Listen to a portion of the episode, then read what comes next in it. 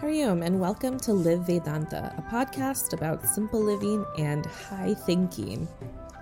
We've been unpacking how the Bhagavad Gita relates to parenting. With this episode, we transition to our next verb on resolving. What is the solution to our problems? What causes a lack of resolution?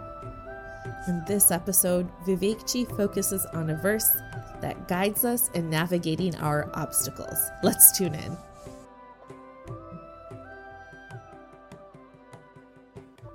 Hariom and greetings from Cleveland.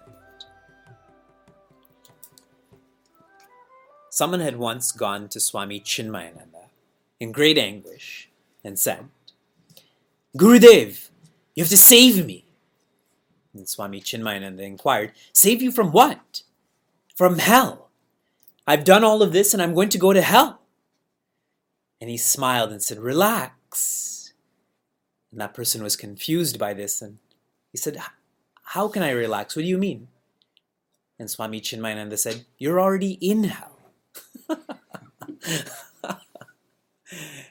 when someone is in such anguish, when someone has such stress and anxiety, they're already in hell, no?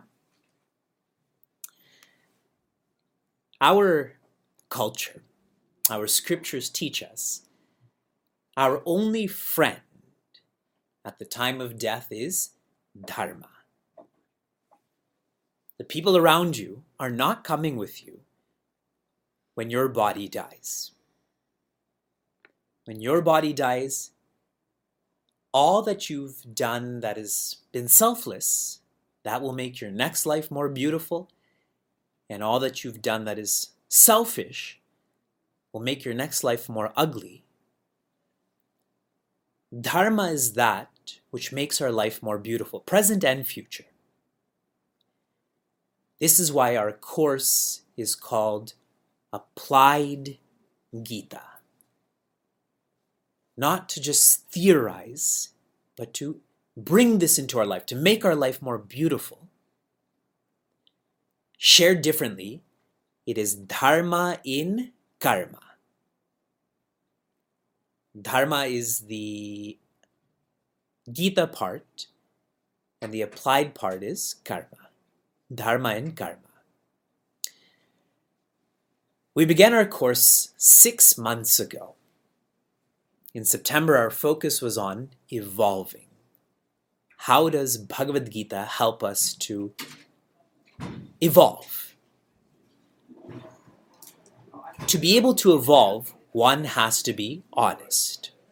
Honest of their past, honest of how they want their future to be. And a catalyst for honesty is time. If you never give yourself time, you will never be honest with yourself. People call that self love or self healing. Most practically, it's giving yourself time. You give everyone else time. Give yourself time too. In October, our focus shifted to deciding how to make decisions, especially in our predicament of the paradigm of choice. Too many choices. To decide requires vision. What do you really want?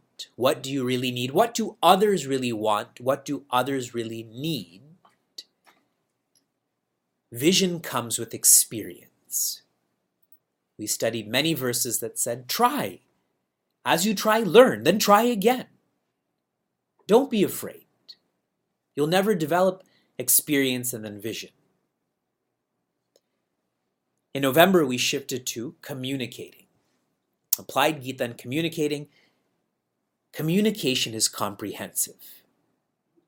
It is verbal and nonverbal. You learn through your ears, you learn through your eyes. The more you know yourself, the more you know others, and so you adapt. In communicating, knowing that this is comprehensive, you can't have a single style. You can't have one technique only. You have to adapt. When someone is frustrated, you have to speak to them differently. When someone is hurting, you have to be differently affectionate to them. In December, we focused on relating. To relate to another requires depth. If you simply interact with people based on their orientation or their skin color, you can't relate to them. There will only be differences. With differences comes lust, comes competition. To be deeper, and being deeper means connecting to people on a needs basis. If you remember our happiness series workshop, I highlighted Ikigai and the four ways to choose your profession from least important to most important. Least important is what you are well paid for. More important than that is what you're good at. More important than that is what you like to do. And the most important is what the world needs. Analyze your professions. Are you following that framework? Ours is like the opposite. what do I get paid most for? Who cares about what the world needs? Hence the destruction of the environment, no? If we reverse that, would we need environmentalism? It would be built into our lifestyle. In January, we began thinking about working. Work is an opportunity to learn. And this learning becomes more important, becomes more effective when you're intentional. When you're intentional about driving when you're intentional about sharing. People call that mindful living. It's really the yoga part of karma yoga. When you're intentional, you learn. If you learn, nothing is work then. Everything is enjoyable. You're always playing. And finally, we finished our sixth month with parenting. Parenting is an opportunity really parenting is the opportunity to develop discipline. And if you delete the words opportunity from parenting, you will simply become indisciplined. Your sleep will become more erratic, your eating will become more erratic, your mood will become more erratic. But if you feel that parenting is an opportunity, you will see how much more disciplined you become. We continue in the seventh month of our course with a focus on resolving. When you hear this word resolving, you can think of it in two ways. You can think about making your own resolutions, or you can think about think about conflict resolution. Those are the two resolvings that we tend to think of. And so we're going to think about both.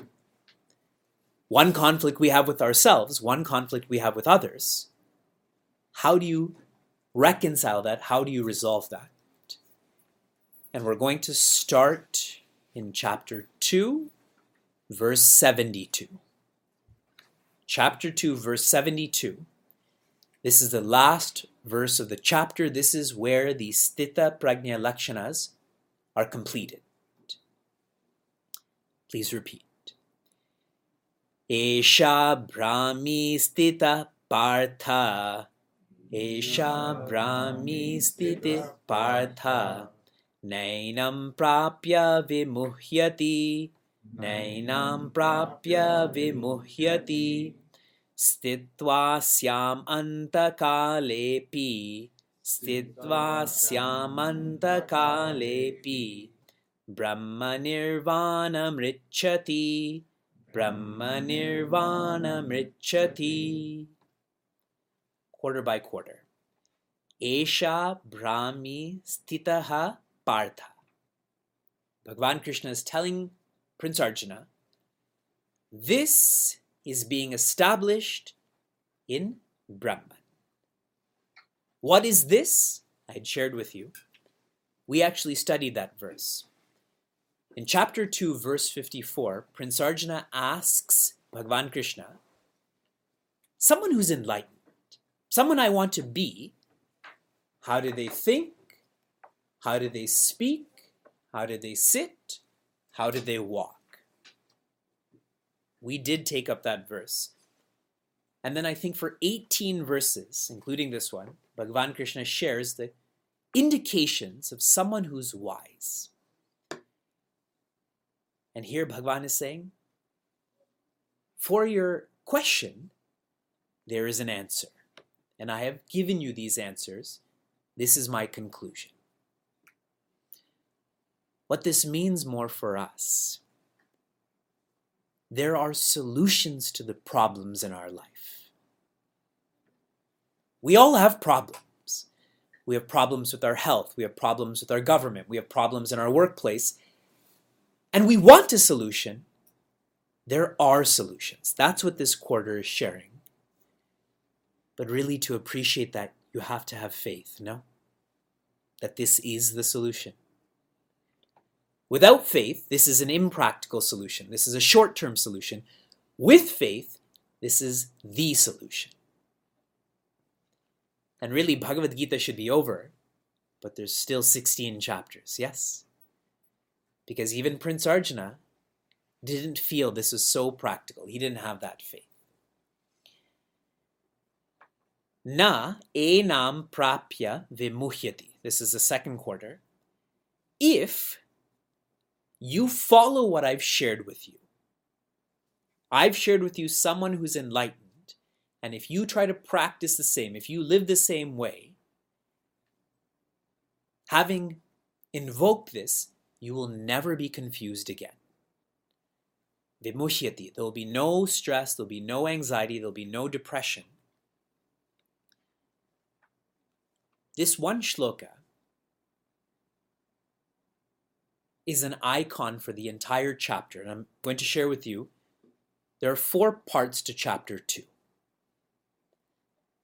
The first part begins in verse 11 when Bhagavan Krishna tells Prince Arjuna about his nature.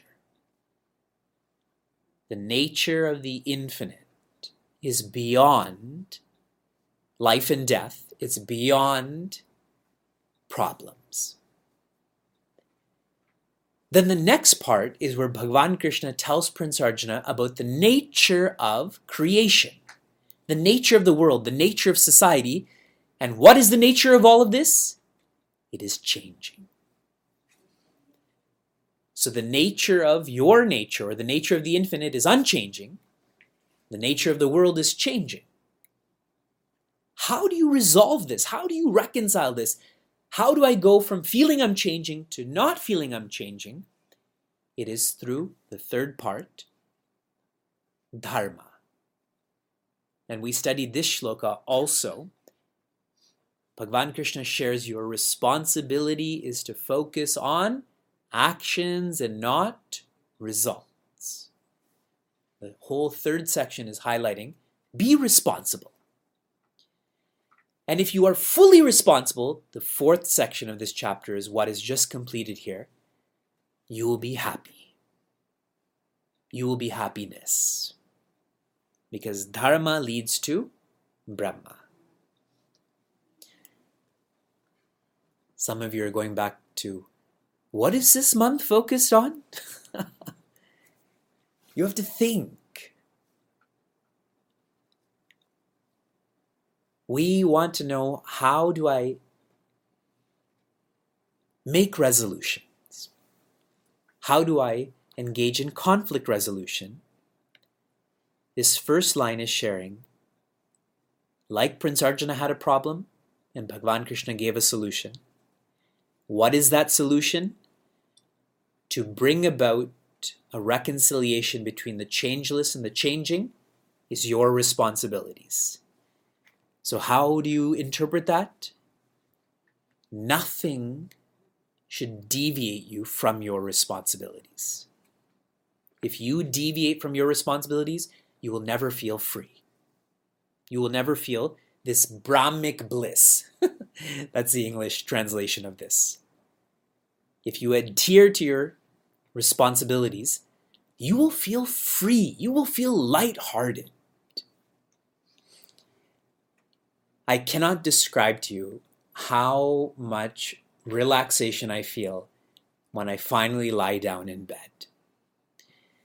Shuka has his fifth tooth coming in, so he refuses to sleep. So he's getting up. Brahma Muhurta, he's up at four o'clock every day. and uh, my Rani, she likes to sleep some more. So she sleeps for a few hours after I get up with Shuka. Rani is Sheila, not Vyasa, yes? and then I'm with him. And then, you know, really my day's ending at 11, 11.30. And when I lie down, there's just so much samad, uh, samadhi, samadhanam with that bed. and I feel it's because I, I'm not allowed to deviate from my responsibilities. He's watching me, he's complaining about me. One kid's crying, the other kid's pulling my hair. There's no deviation. But that's an intense blessing. It's like have you ever played a game where you go inside a bubble and you have to roll around and crash into people? You you didn't do that today? it's you you at sports parks you can play this, but you never get hurt because you're completely insulated. It's just surface against surface. That's what dharma is like. You don't even have to resolve anything. I know, you want more, so there's a third quarter. Stitva syam antakalepi. If you're able to resolve to be enlightened, even at the time of death, anta kale, your last hour, your last minute, your last moment, kalepi, even if you can do this at the end, that's the same as any other form of enlightenment. So if you get enlightened when you're 15 or 55, that's enlightenment.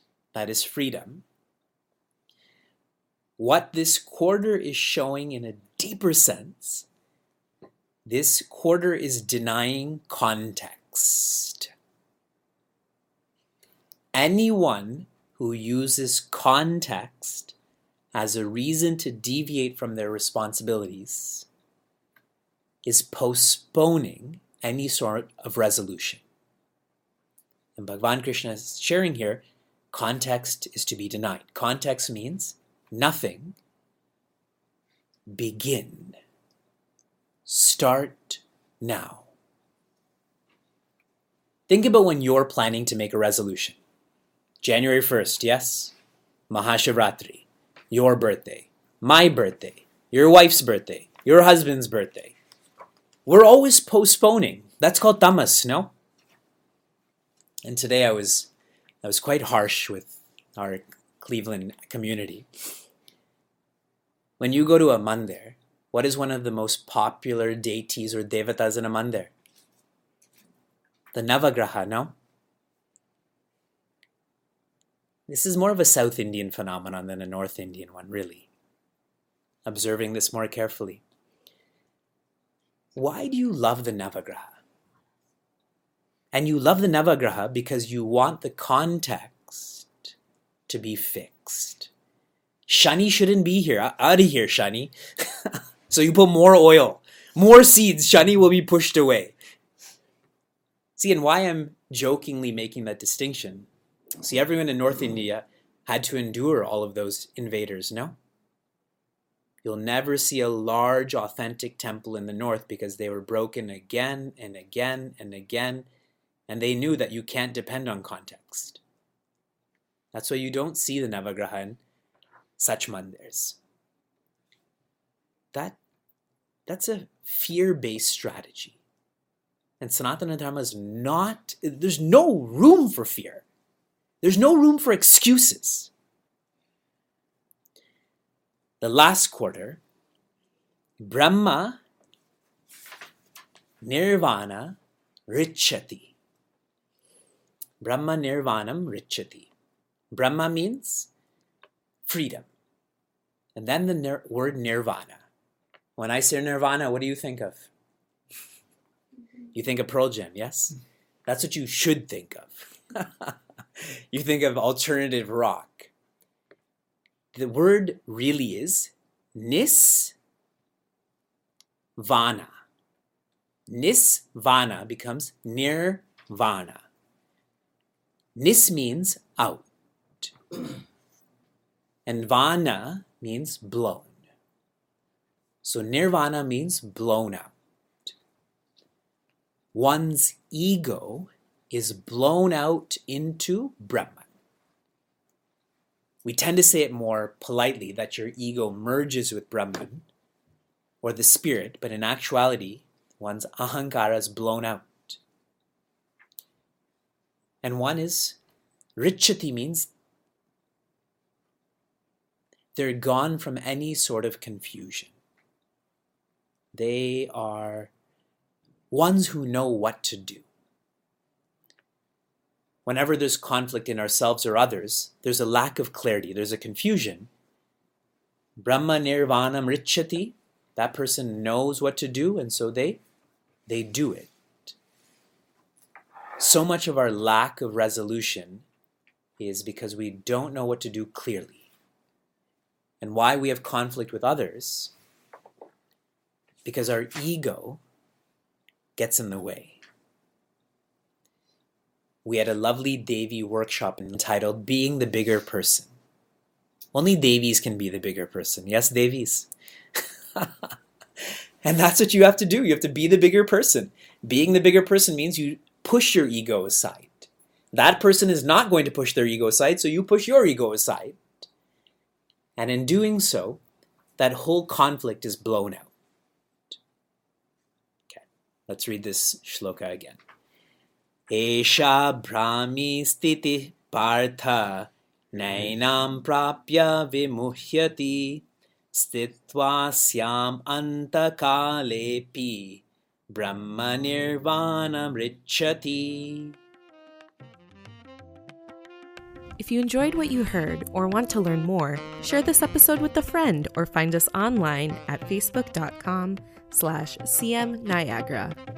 For those on the journey of self-development, Chinmaya Mission Niagara provides a community forum for seekers to listen, reflect, and contemplate. This podcast is produced by the Young Adults of Chinmaya Mission, an international nonprofit working to transform individuals through the knowledge of Vedanta. Until next time, inspire, love, be.